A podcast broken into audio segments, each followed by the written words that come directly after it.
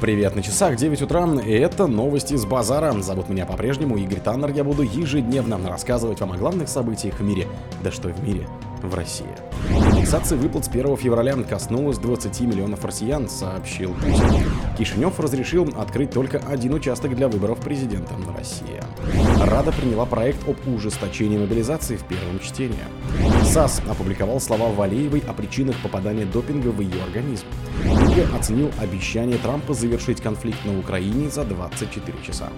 Сибирские ученые изучили уникальный фермент для лечения генных заболеваний. Спонсор подкаста Глаз Бога. Глаз Бога это самый подробный и удобный бот пробива людей, их соцсетей и автомобилей в Телеграме. Индексация выплат с 1 февраля коснулась 20 миллионов россиян, сообщил Путин.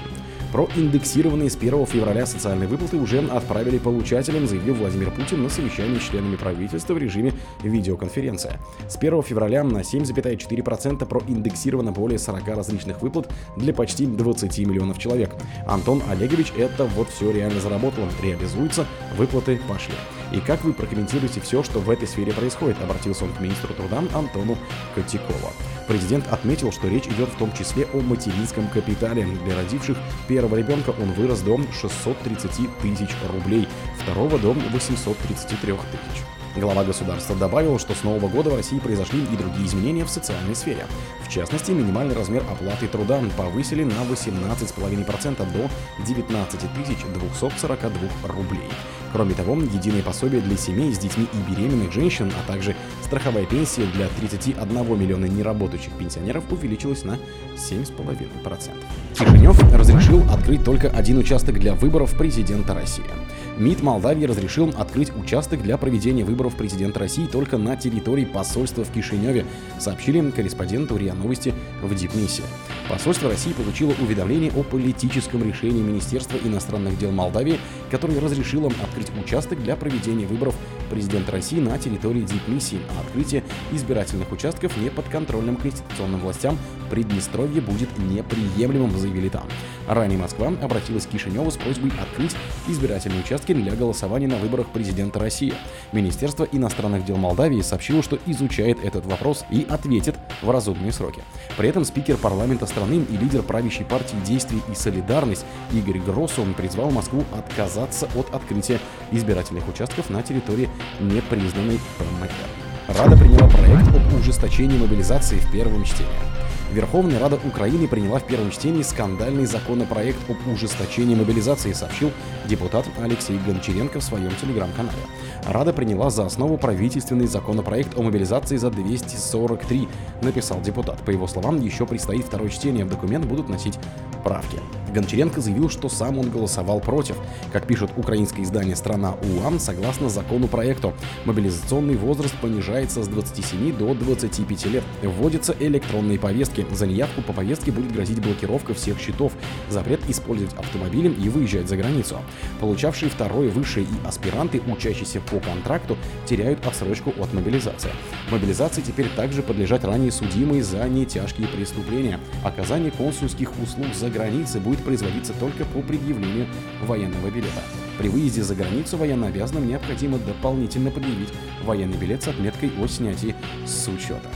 САС опубликовал слова Валеевой о причинах попадания допинга в ее организм. Российская фигуристка Камила Валеева на слушаниях в спортивном арбитражном суде заявила, что запрещенное вещество попало в организм через клубничный десерт, приготовленный ее дедушкой, сообщается из опубликованной на сайте суда мотивировочной части дела. В релизе уточняется, что запрещенный триметазидин оказался в организме Валеевой накануне чемпионата России 2021 года из-за дедушки фигуриста. Он приготовил клубничный десерт на разделочной доске, на которой обычно измельчал свои таблетки. Комиссия САС решила, что это объяснение не было подтверждено никакими конкретными доказательствами, и что спортсменка не смогла доказать, что совершила антидопинговое нарушение ненамеренно. Поскольку критерий отсутствия существенной вины или халатности не был соблюден, то, согласно правилам, не было никаких оснований для обращения со спортсменкой иначе, как со взрослой, говорится в релизе. Дуда оценил обещание Трампа завершить конфликт на Украине за 24 часа. Президент Польши Анджей Дуда считает, что экс-президент США Дональд Трамп сдержит обещание закончить конфликт на Украине за 24 часа, если снова выиграет выборы. Ранее Трамп заявил, что будь президентом США, закончил бы конфликт на Украине за 24 часа. В свою очередь, глава МИД РФ Сергей Лавров усомнился, что киевские власти готовы к мирному урегулированию конфликта, в том числе по формуле Трампа. Я могу сказать, исходя из моего личного опыта как президента Польской Республики, который работал когда-то с президентом Дональдом Трампом, когда он реализовывал свой первый президентский срок. То, что он обещал мне, то было выполнено. Так что если я получал от президента Трампа какое-либо обещание, если он мне что-то обещал, то это было выполнено, заявил Дуда журналистам в Руанде. Выступление Дуды транслирует его канцелярия. Сибирские ученые изучили уникальный фермент для лечения генных заболеваний. Ученый Института химической биологии и фундаментальной медицины Сибирского отделения РАН изучил уникальный фермент репарации, который способен напрямую удалять повреждения и восстанавливать структуру ДНК, сообщили в среду в научном институте. В Институте химической биологии и фундаментальной медицины СОРАН изучили уникальный фермент репарации, который способен напрямую удалять повреждения и восстанавливать структуру нуклеотидов ДНК и РНК без помощи других ферментов, говорится в сообщении.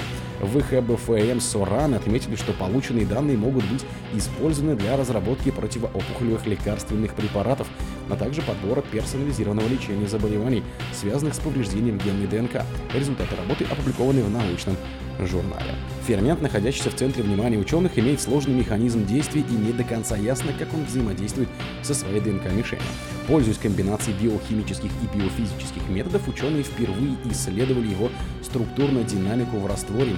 Удалось выявить главные компоненты белков, взаимодействующие с ДНК, охарактеризовать их роль в ферментативном процессе, а также установить, как влияет их удаление на динамику структуры всего белка. О других событиях, но в это же время не пропустите. У микрофона был Игорь